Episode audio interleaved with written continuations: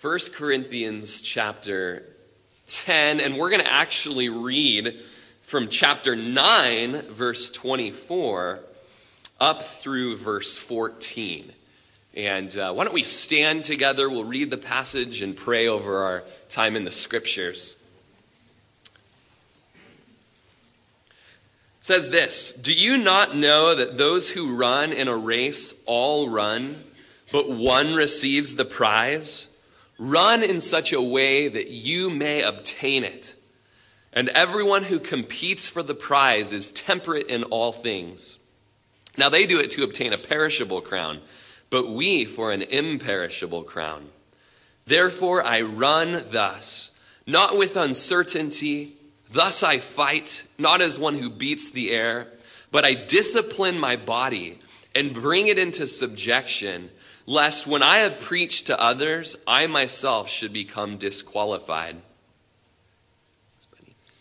Moreover, brethren, I do not want you to be unaware that all our fathers were under the cloud, all passed through the sea, all were baptized into Moses in the cloud and in the sea, all are, uh, ate the same spiritual food, and all drank the same spiritual drink for they drank of that spiritual rock that followed them, and that rock was Christ. But with most of them, God was not well pleased, for their bodies were scattered in the wilderness.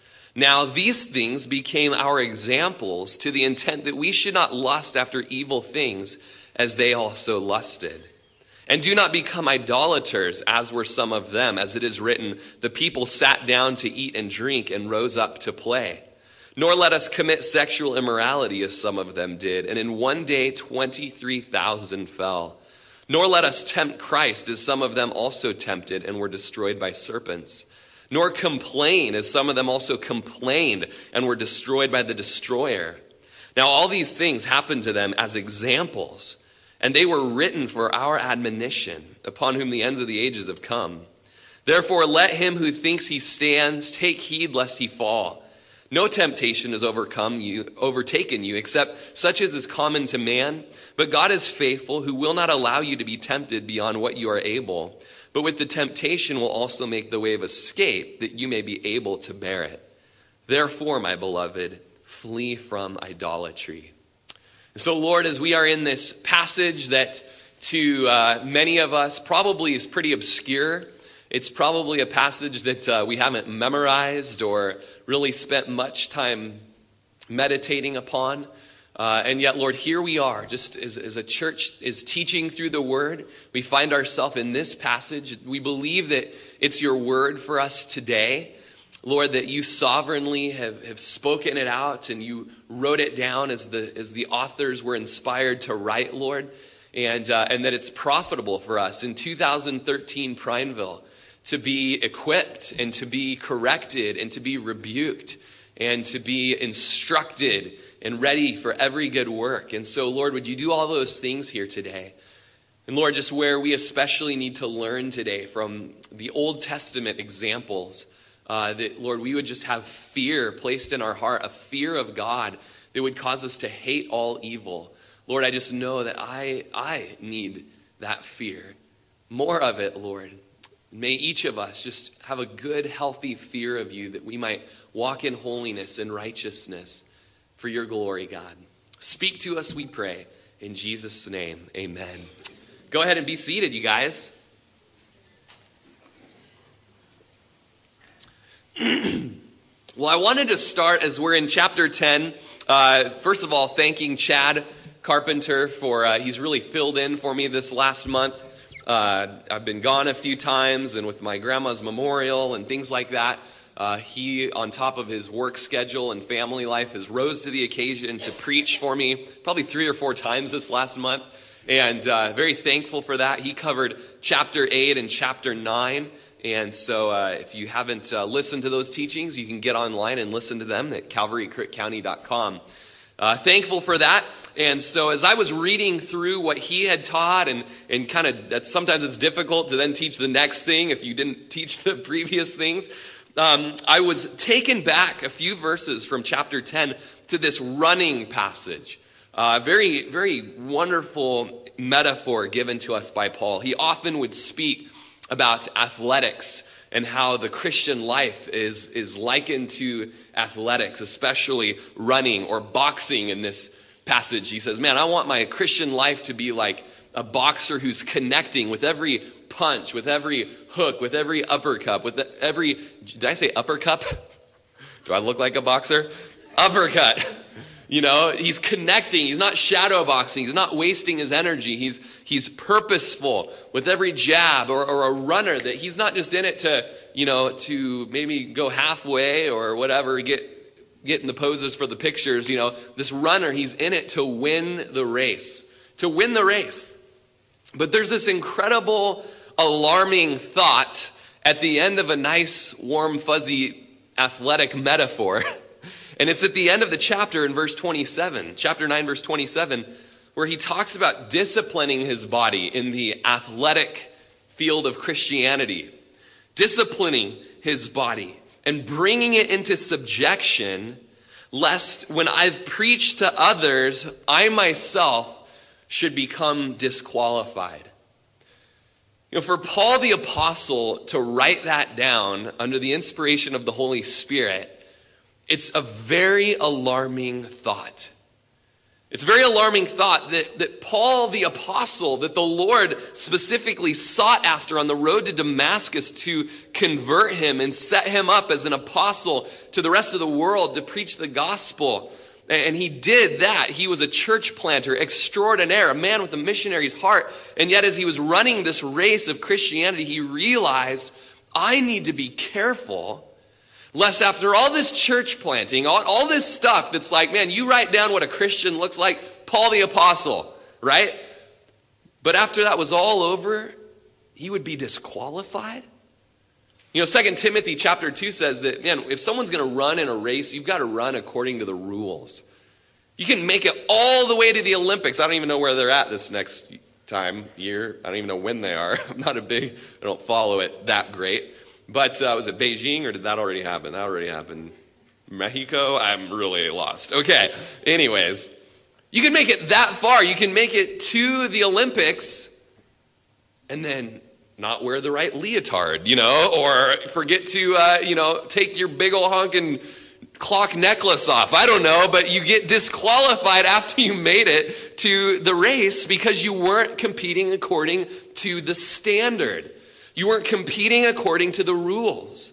And so there might be a man like Paul the Apostle who ran really hard, but the last lap or the last 10 feet didn't finish strong, didn't finish well. So for me as a preacher, and I'm sure for the elders, and hopefully for you here, this is a very alarming thought, a very sobering passage that we could preach to others. We could run you know, with the ball for that 95 yards or 99 yards.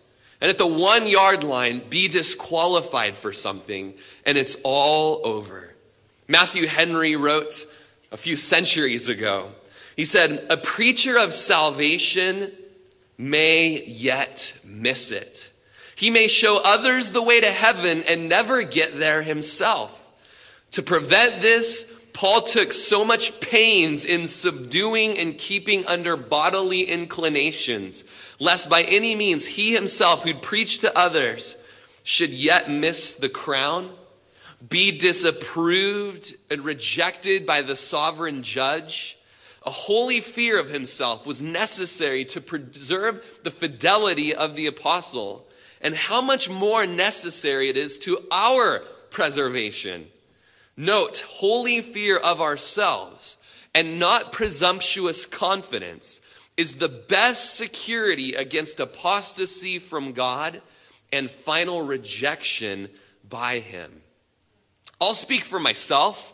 If Paul is saying, after all this church planting and all this missionary work and all this looking like the exemplary Christian, in the end, I still might be disqualified if I don't finish well then Rory Rogers should really be disciplining himself and really bringing himself under subjection. And you as well. A good, holy fear a good holy fear is healthy. The opposite of that is that presumptuous confidence. I'm good. I'm good. I'm, I don't, I don't need anything else. I don't need anything more from Jesus. I don't need to walk with him, talk with him, be in intimate communion with him. You know, I, I don't, I'm, I'm good, you know, because this happened in my life or that happened in my life. So the dealio is done. Man, holy fear is security for us against walking away from God and ultimately being rejected by God. In relationship to God, our perspective is holy faith. But when we consider ourselves, our perspective should be holy fear. A good, holy reverence of God. And we read the passage like Matthew 7, which continues to come up as we speak on discipleship, where in Matthew 7, it says, Many will say to me on the great day of judgment, Lord, Lord, Lord. I mean, that seems pretty Christian, right? Saying Lord, I mean, give you props for that. Check that off on your good little holy people list. I said, Lord, what? You know, Lord, Lord. Didn't we prophesy in your name? Didn't we cast out demons? Didn't we preach? And some other things? I mean, those all seem like, okay, that's Christian, check. That's Christian, check. That's Christian, check. Got the list down, right? And the Lord says this Get away from me. I never knew you. I never knew you. You practice lawlessness. You practice lawlessness. You practice evil. Those are very good passages to strike a good holy fear and terror in our heart that we might cling all the more to Jesus. Cling all the more to our lifeline. Cling all the more to what He has done. Clinging to Christ. Because there is a danger of being disqualified. Don't be unaware Think about it, Paul says in verse 1 of chapter 10. Don't be unaware. Think about it. And he's going to give us a history lesson from Israel to show how severe this is. How great a potential it really is that we could run the race or carry the football to the 99 yard line or that last minute and be disqualified. And so he says in verse 1, moreover, brethren, and, and whenever you see moreover, it, it's maybe in your Bible it says therefore or the word for. That means look back to what I'm talking about. And so we just did that, didn't we? We just did that. We just went back a little bit and we looked at this race that he's running and how, man, he wants to be careful so he's not disqualified. And so he says, Moreover, brethren, I do not want you to be unaware that all our fathers were under the cloud, all passed through the sea. There's a connection with the previous chapter here that we need to exercise a self denying watchfulness because all the Israelite fathers that you read about in the Old Testament of the Bible, they went through some pretty incredible godly stuff. They had so many privileges, we're going to read so many privileges of seeing God move in miracles and in might and in power and watching whole armies like die in front of them because God just struck their enemies down. They like went through some pretty Christian stuff. They went through some pretty radical like God stuff in their life. And he's going to say, but even even though they went through that, so many of them were disqualified. You might just notice as we're reading through this, five times the word all is repeated. Five times. All of Israel, all of our fathers went through these blessings and privileges that God bestowed on Israel. And five times corresponding to that, they all sinned. They all sinned. All of them had great privileges in experiencing God stuff, but all of them sinned. They were castaways through lust, we'll see. And so he says, I do not want you to be unaware in verse 1. Or maybe your Bible says, I don't want you to be ignorant. There's about five places in the New Testament where Paul says, I don't want you to be ignorant. And it's actually all places that the church today is ignorant. Go figure. And one of these things is here. He says, I don't want you to be ignorant of the Old Testament. All right, in 1 Corinthians chapter 12, I don't want you to be ignorant of spiritual gifts. And yet the church today is very ignorant of spiritual gifts and how to use them within order in the church. Or in 1 Thessalonians chapter 4, I don't want you to be ignorant of the rapture and the resurrection. And the church is very ignorant concerning eschatology. Just ignore it. And so here we have a part where it says, don't be ignorant about the Old Testament. Now, if I asked you to raise your hand, it was like, how many of you don't really know anything about the Old Testament? Probably most people would raise their hand. For one reason, it's because sometimes it's hard to read, and so you just maybe haven't read it. For others, you've been taught that the Old Testament is obsolete. We don't need it anymore because we've got the New Testament. And I would say that's very poor teaching, whoever taught you that. Because Jesus himself would say that everything that was spoken of from the prophets, uh, from the law, all the way through the prophets, from Genesis through Malachi, in that old section of your Bible, it speaks of me. All right, the Old Testament is very New Testament because it's all the shadow, it's like a shadow or a copy of the actual thing. So you're just reading about shadows that are just waiting in expectancy for Jesus to come. And so it's all about Jesus. Whenever you have a hero or something great happen that saves lives, it's picture it's a picture of Jesus. Whenever you see sin and idolatry and slaughters and all that, uh, you're looking at a fallen condition, something that Jesus needs to come and save. So don't fall into that lie that you shouldn't read the Old Testament. As a church, we fasted for a week this last uh, year and we read from Genesis through the book of Ruth together.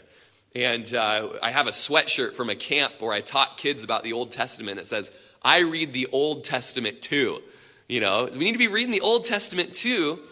And the reason is found down in verse, I believe it's 11, because all of these things in the Old Testament happened to them in the Old Testament as examples. They were written for our admonition or for our instruction. So everything that we read back then has been written so that we might learn from their mistakes or from their victories, from their accomplishments. We need to learn the Old Testament and how to apply it to our lives today. And so he, he gives us a bit of a history lesson. Now, some of you, if you're like me, totally love history. I've been to where a lot of these things happened over in Israel. Uh, stoked about it. Others of you, you might need to just roll your sleeves up right now and be like, all right, let's get into it. Okay? Because Paul wants us to be aware of it. It's time to be aware of it. Okay? He says, All were under the cloud. What in the world does that mean? I mean, I've been under a cloud, so what's so special? Do you guys remember in the Old Testament when God was leading his people through the desert? That during the daytime, there was this giant pillar of a cloud that led them where to go. How many of you have ever had that happen? Like, you know, like raising your hand back there, Brandon? All right, cool. Bad time to scratch your head, buddy. No, I'm kidding. Kevin, can you go talk to Brandon? Okay, maybe you have, all right, but it just doesn't happen all the time. That the Lord led a nation with a giant cloud during the day, and at nighttime, it was a giant pillar of fire. Awesome. A few things about that. It spoke of the glory of the Lord. It spoke of his presence. It was a very comforting thing as you're cruising through the wilderness to during the day, you could always look and know that the Lord was leading. And at nighttime, as you're tucking yourselves in at, at night, there was the glow in your room from the presence of the Lord, that He was there, He was near, He was leading. Sometimes He would lead them by night through the nighttime. Psalm 105 39 says that He spread out a cloud for a covering over the nation and fire to give light in the night. So when you have something like that happen, I mean, that's like signs and wonders type stuff. That's stuff that you visibly see God doing, and you would be like a part of that, and probably pat yourself on the back a little, like, oh yeah, I'm really, really like a Christian. All right? I'm really in with God. Because look, see that thing over there? That's God. So I'm in, right? I'm a part of this, or the fire at night. And then it goes on to say, all passed through the sea. Man, if you were a person that was part of Israel and you're like running out of Egypt, you're leaving, and you see that the chariots of Pharaoh's army are chasing after you, and you're stuck in front of the Red Sea. You have nowhere to go. There's mountains on both sides of you. There's a giant sea in front of you, and you got Pharaoh and his chariots chasing you down to slaughter you. And you're just like, what are we going to do? So you start whining and complaining, and the Lord tells Moses to stretch out your hands over the sea, and whoosh, the sea, people, there's a sea an ocean type thing. I don't know if you're following me, but this thing splits in half to where there's walls of water, and you got to walk through that. And a whole nation walks through a sea on dry ground. Have you ever watched Prince of Egypt? You know, some Disney thing or something like that? And they're walking through and they like look over and there's a big whale, you know, like in the wall of water and there's fish and stuff. I mean, you'd be like, this is incredible, right? And probably as you're writing down your testimony, you're like, I'm a pretty darn good Christian. I'm a pretty darn good Jew. I mean, I uh, went through the Red Sea crossing. That's pretty awesome, right? So, check another thing off on my list of great things that I've done. Not to mention, once we all finally made it across, the chariots started chasing us through, and God caused those walls of water to collapse on the chariots and kill all of Pharaoh's horsemen and chariots. Like, you'd be like, I've seen some stuff, right? I've seen God move. So I should be good. I'm good to go, right? He says in verse 2 all were baptized into Moses in the cloud and in the sea. So, these Old Testament people that we read about, they were actually baptized. This is a baptism that's it's a figurative of the baptism that the Christians in the New Testament would go through. They were baptized. Moses in the Old Covenant, this was their baptism. Jesus in the New Covenant baptizes with water. So I was baptized, you might say. Check that off on my Christian things to do list. Or in verse 3, all ate the same spiritual food.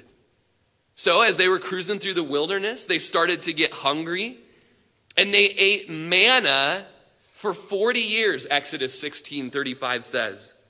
Until they made it to an inhabited land, they ate manna until they made it to the land of Canaan.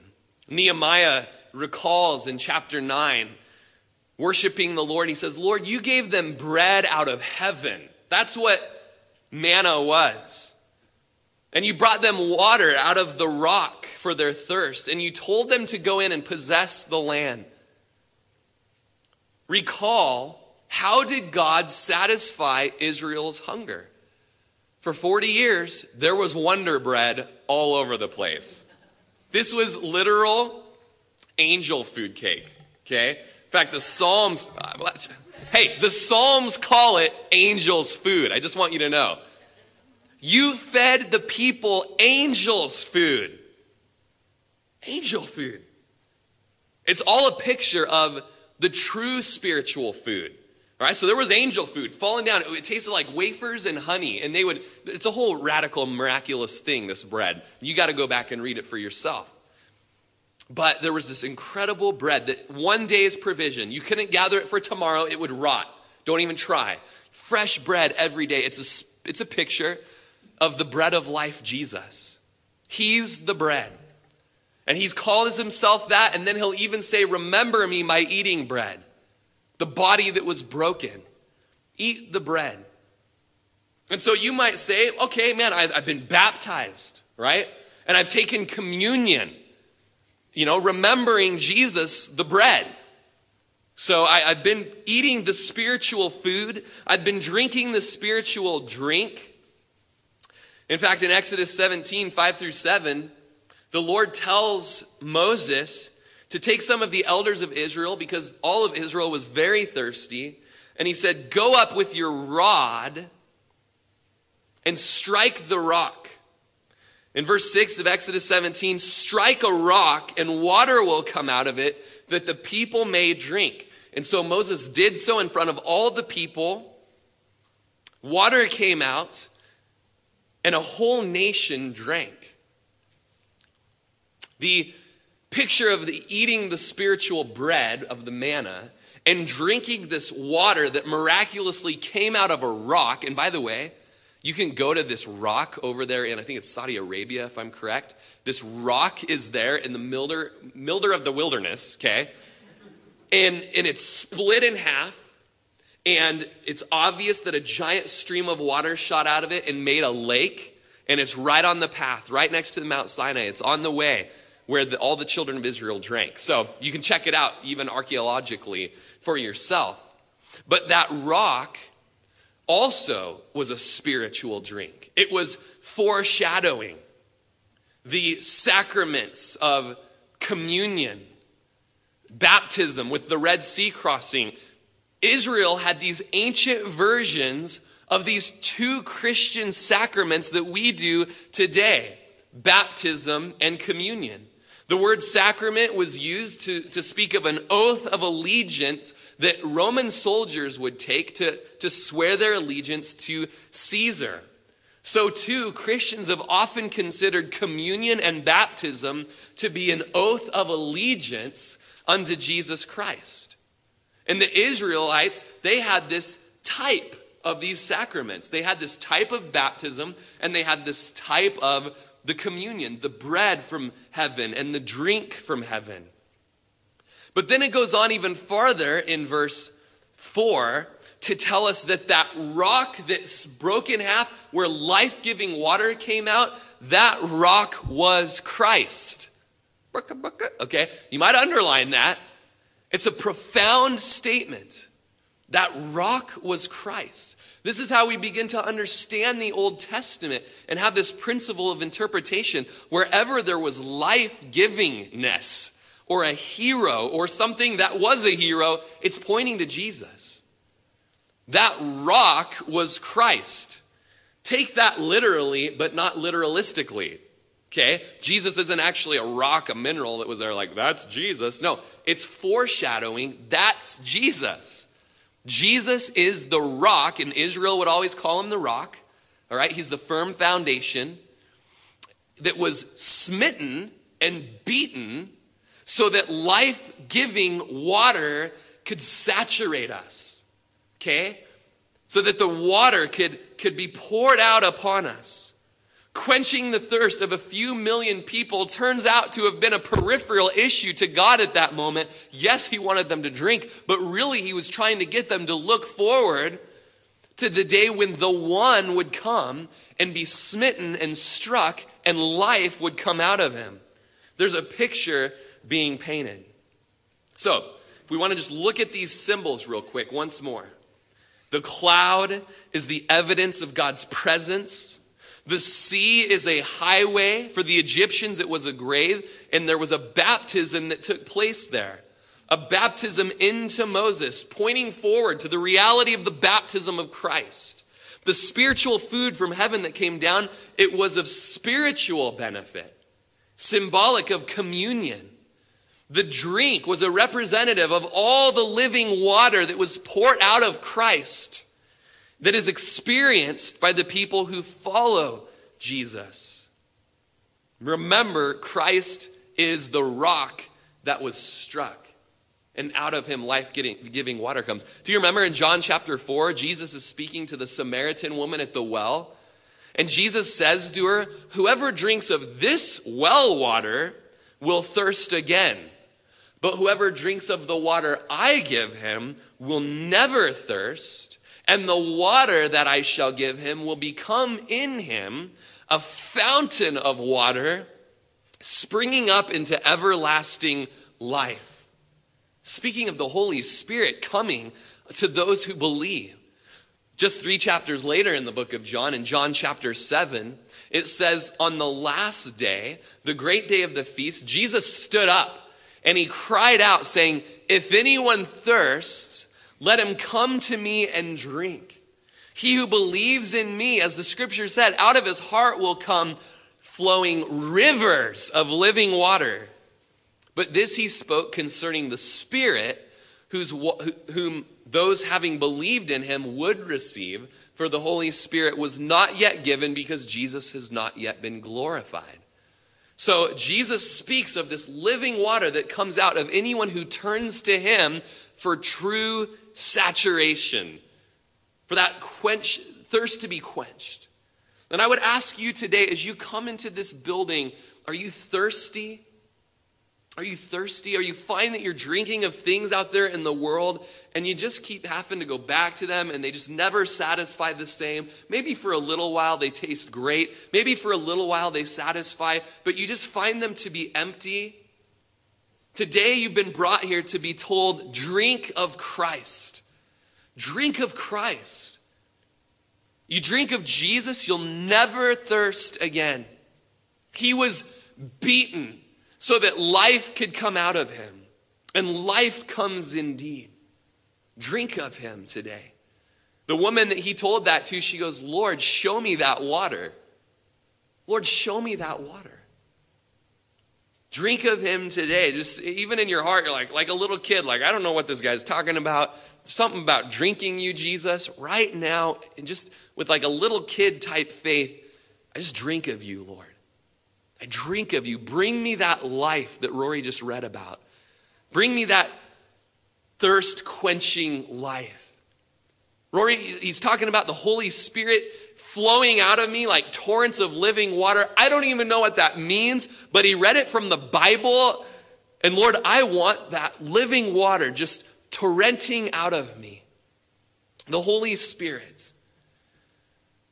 Lots of great things that Israel went through, a lot of things that are symbolic of the New Testament privileges and blessings that we have. But there's a danger, he says. There's a, disa- a danger of possessing all of these spiritual privileges, but that is no guarantee of immunity from the divine judgment of God. And perhaps you're here today and I've been kind of doing that checklist thing, you know, and, and like, yeah, I've done that, I've done that, I've done that, I've done that, I've done that, I've done that. And yet there's a danger for you who's done all those things as you think you're immune now from ever walking away from Jesus.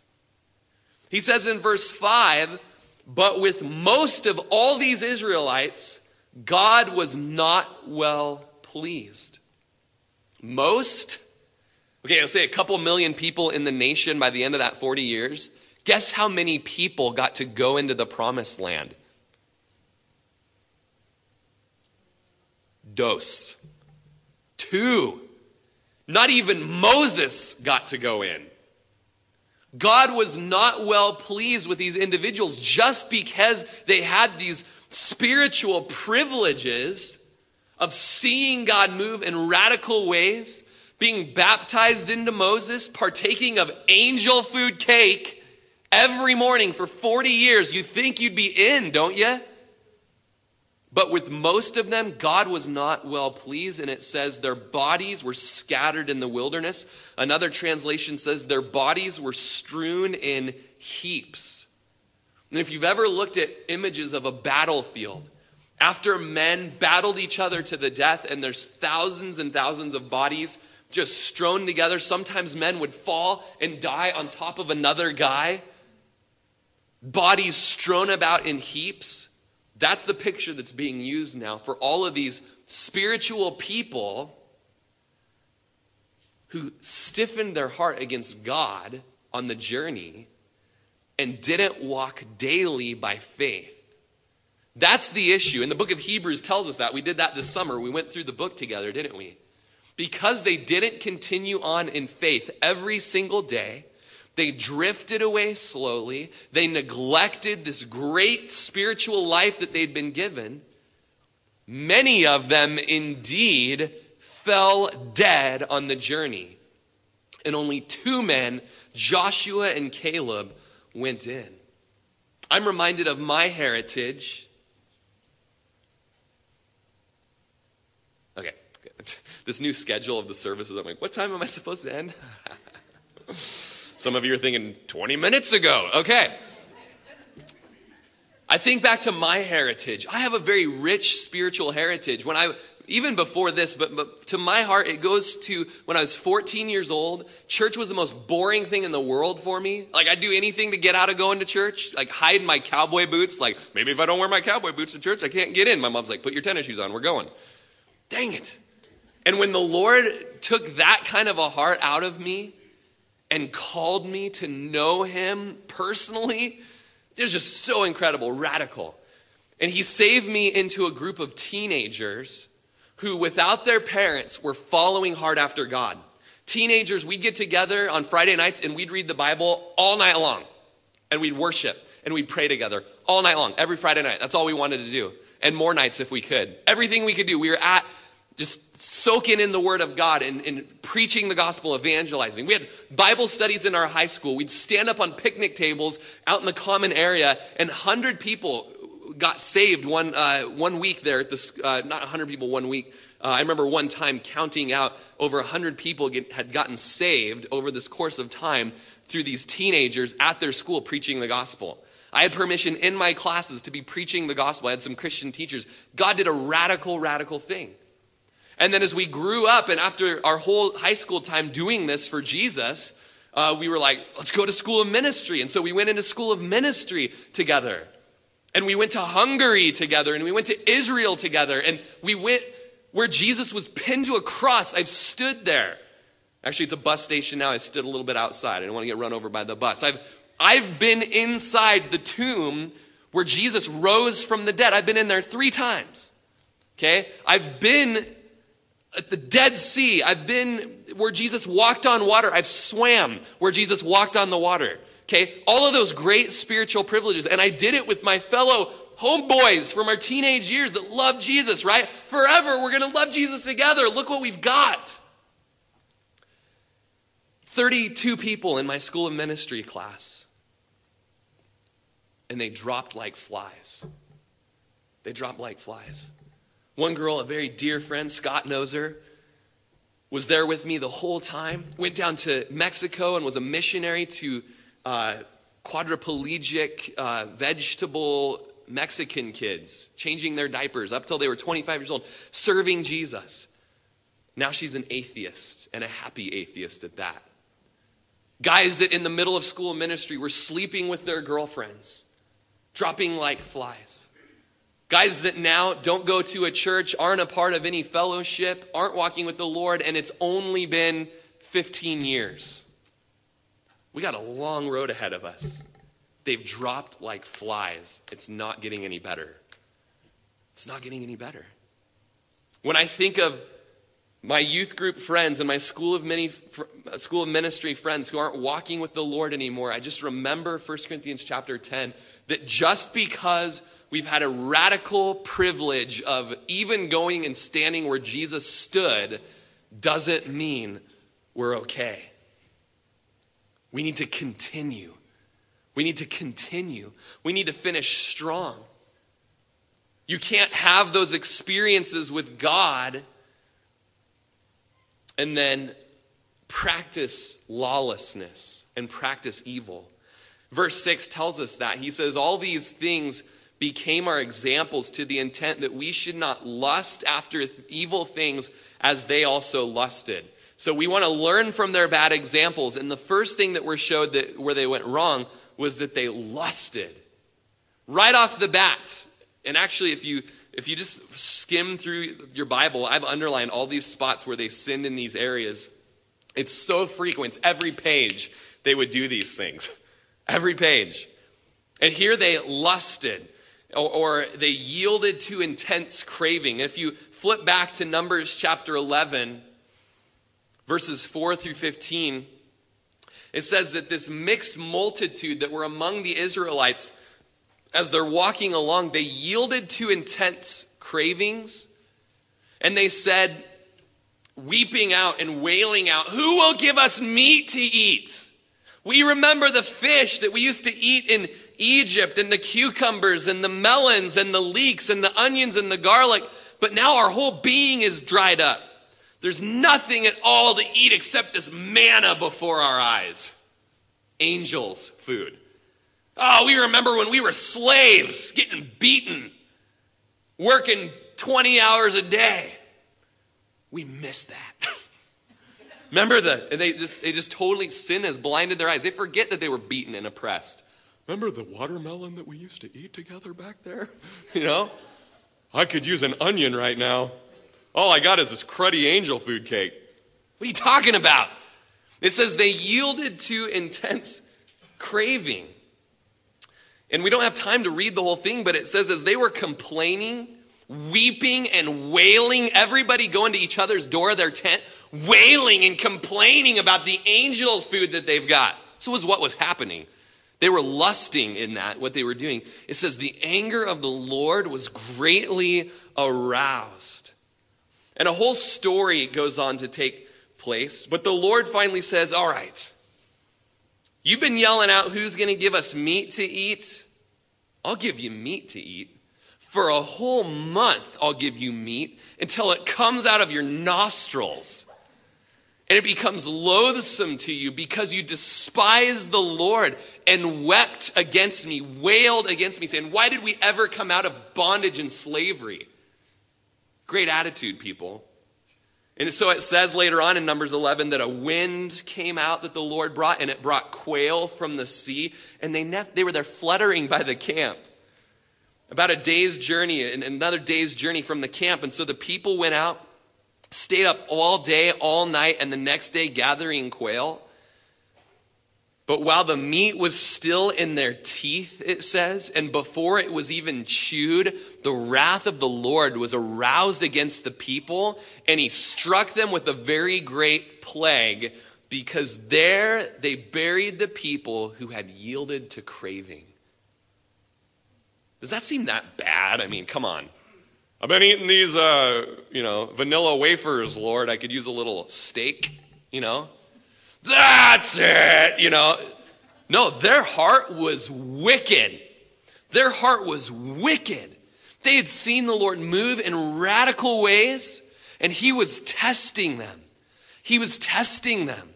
And He saw what was in their heart. It wasn't that they just maybe, eh, maybe a salad or something, you know. It was that their heart was wicked and they yielded to their flesh and they let their flesh rule.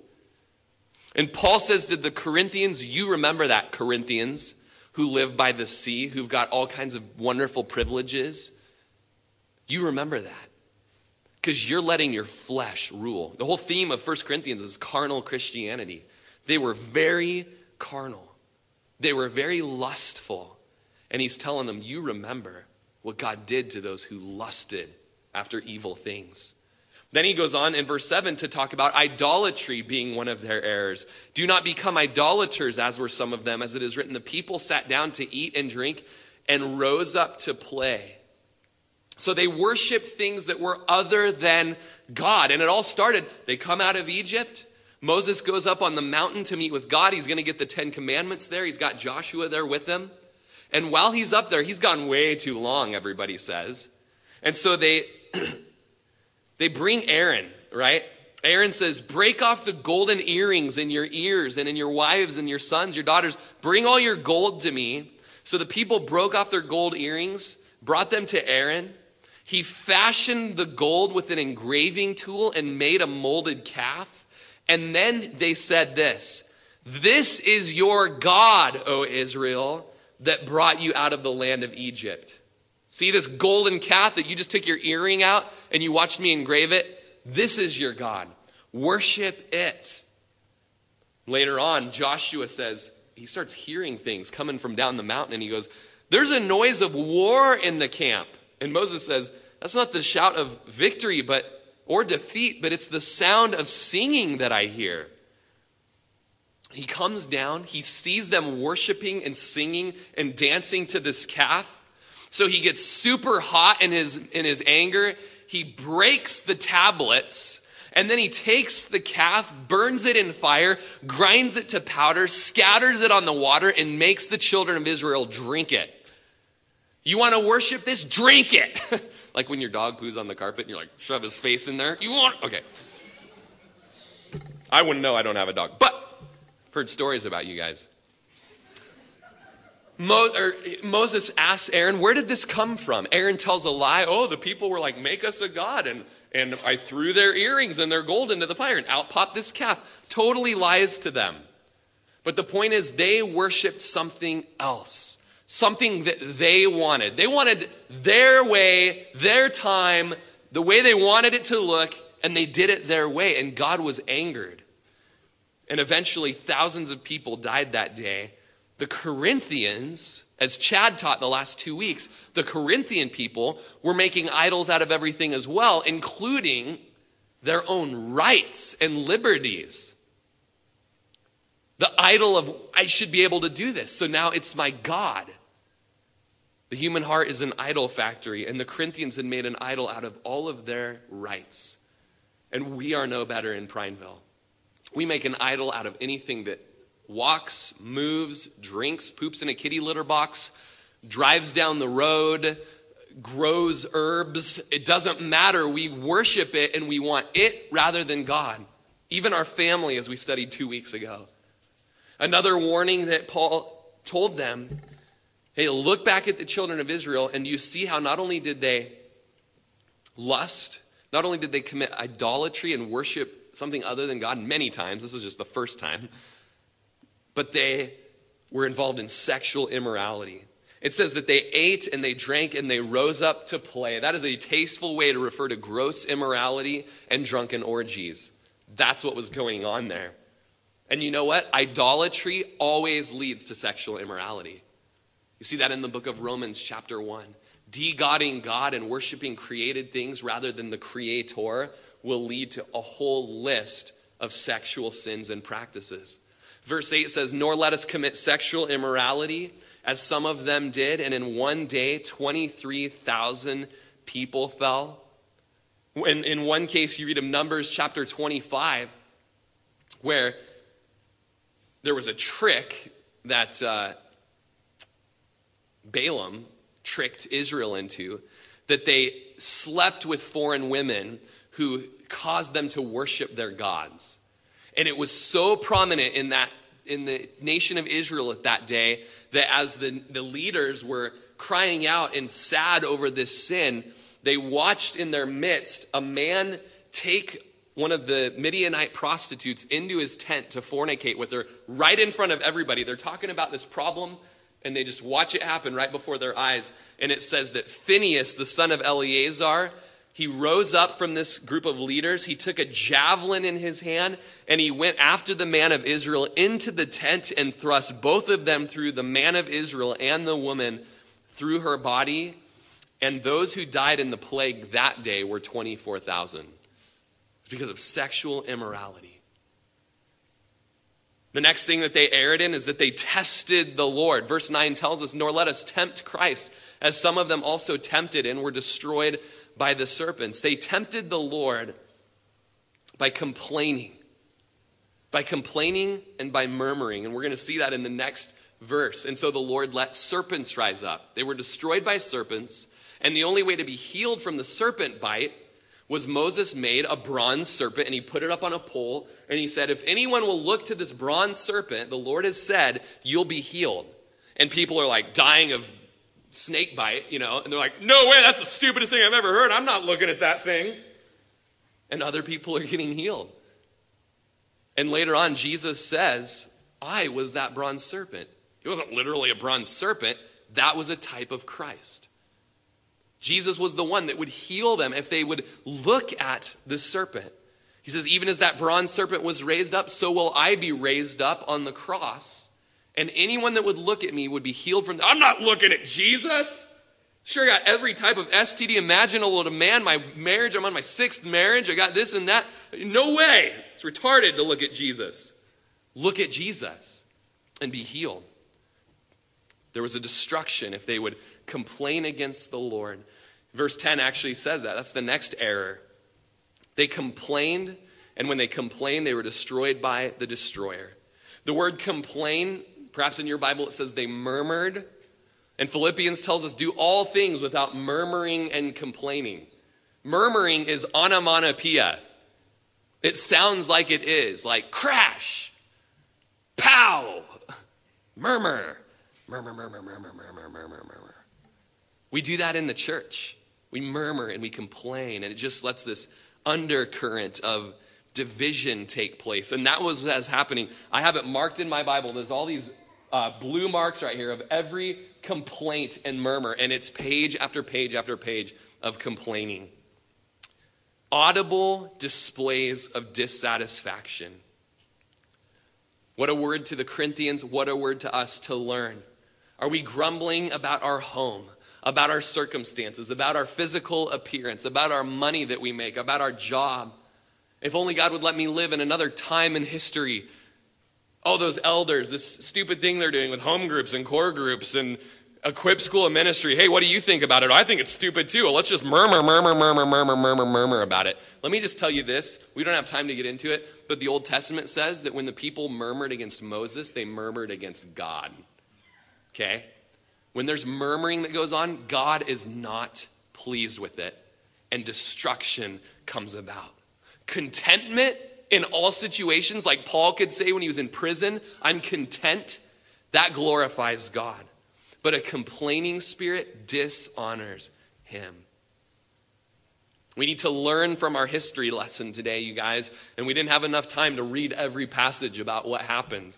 But verse 11 tells us all these things happened as examples, and they were written for our admonition or our instruction.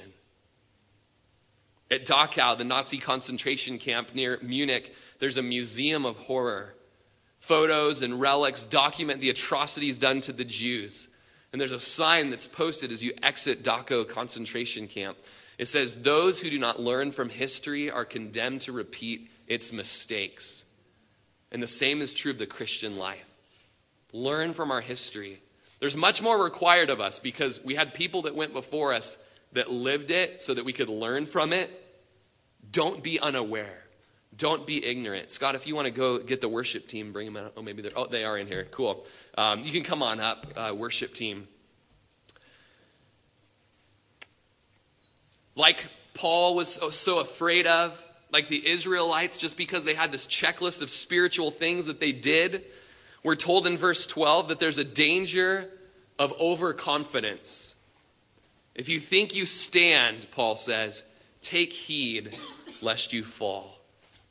Don't be haughty, don't be proud, but fear. What happened with Peter when the Lord told him, hey, you're going to deny me three times before this night is up, before the rooster crows three times? I would never. Do you know who I am? I walked on water with you. Right? You see that haughtiness? And what happened? He fell. The Proverbs tell us pride goes before destruction and a haughty spirit before the fall. Paul was very right in having a fear. Man, I want to finish well. I don't want to act like just because I did all these great things that I'm just good to like, okay, now I can just like sin and do whatever I want. No, you can't. It's those that continue to the end that are saved. Those that continue to the end. Trust in what the Lord has to bring about the victory. Alistair Begg says this in closing The more self confident we become, the less confident in God we become. The more careless we are in our living, as carelessness increases, so are we more open to temptation. As we are more open to temptation, our resistance to sin decreases. When we feel ourselves most secure, when we think our spiritual life is at its strongest, our doctrine at its soundest, our morals at their purest, we should be most on our guard and the most dependent upon God. Are you on your guard today? Are you dependent upon God? Is there anything in your life, anything that we were warned about today that God's pointing out that might disqualify you? Get rid of it. Get rid of it. A final word of encouragement is in verse 13. No temptation has overtaken you except such as common to man. But God is faithful. He will not allow you to be tempted beyond what you're able but with the temptation will be able will make the way of escape that you may be able to bear it. That translation might say tested, and it might be better translated that.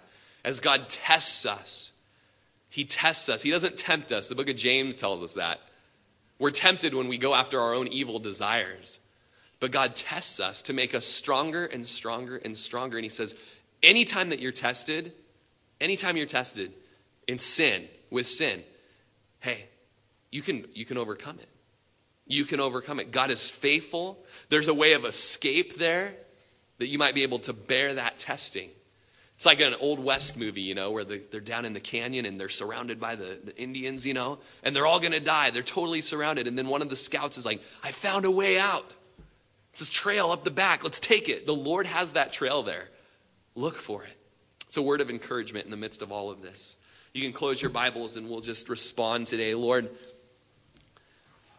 what a good warning for me today. Good to be studying this this week. Very sobering. Lord, that we might have an American heritage. In God we trust, one nation under God. We might have been raised in the church, have Christian parents. Maybe even were baptized and have taken communion, served in a ministry, helped plant a church. But Lord, if we give place in our life to lust, idolatry, sexual immorality, complaining, testing you, Lord, Lord, there's not hope there. So, Lord, I pray you would strike us with a very holy, reverent fear of the justice of God and the severity of God. Lord, that we might cling all the more to you. Lord, those that are super proud in their spiritual list of accomplishments, Lord, the warning is the most for them. Lord, that they might have somebody hold the ladder so it doesn't slip out from underneath them.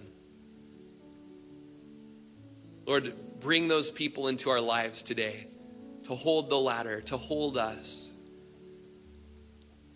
Thank you for this promise, this encouragement that nothing we ever go through, as far as temptation to sin is concerned, or testing from the Lord, temptation from the, the evil one, nothing is too strong, Lord. We have the Holy Spirit in us to bring about the victory, Lord. We thank you for that way of escape that has so often come through a phone call from a friend or somebody dropping by or a sermon that came on the radio right when we were being tested, Lord, and it provided that way of escape. Lord, give us eyes to see the way of escape. As we close in song today, we're going to come to the communion table. We remember the communion from the Old Testament, the spiritual food, the spiritual drink. And today we take it, but we look backwards now. We look backwards while they look forward. We look back at what Jesus has done as he broke his body and he poured himself out unto death so that anyone who would come to him and drink of him would have everlasting life. And today you can drink of Jesus. You can come to the table and take the bread and take the cup and confess your sins to Jesus, you and him. Repent of your sins, get right with God. When you take the bread, you chew it and you think of how his flesh was broken and torn and ripped for your sins. When you take the cup, you drink and consider his blood that was poured out. Whenever we eat and we drink of communion, we proclaim the death of the Lord Jesus until he comes.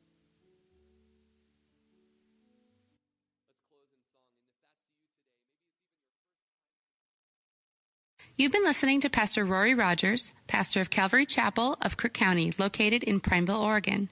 For more information on this ministry, or if you'd like to contribute, please feel free to write us at P.O. Box 378, Prineville, Oregon 97754, or check us out further at our website at www.calvarycrookcounty.com. We thank you so much for listening, and we pray that this ministry has blessed you.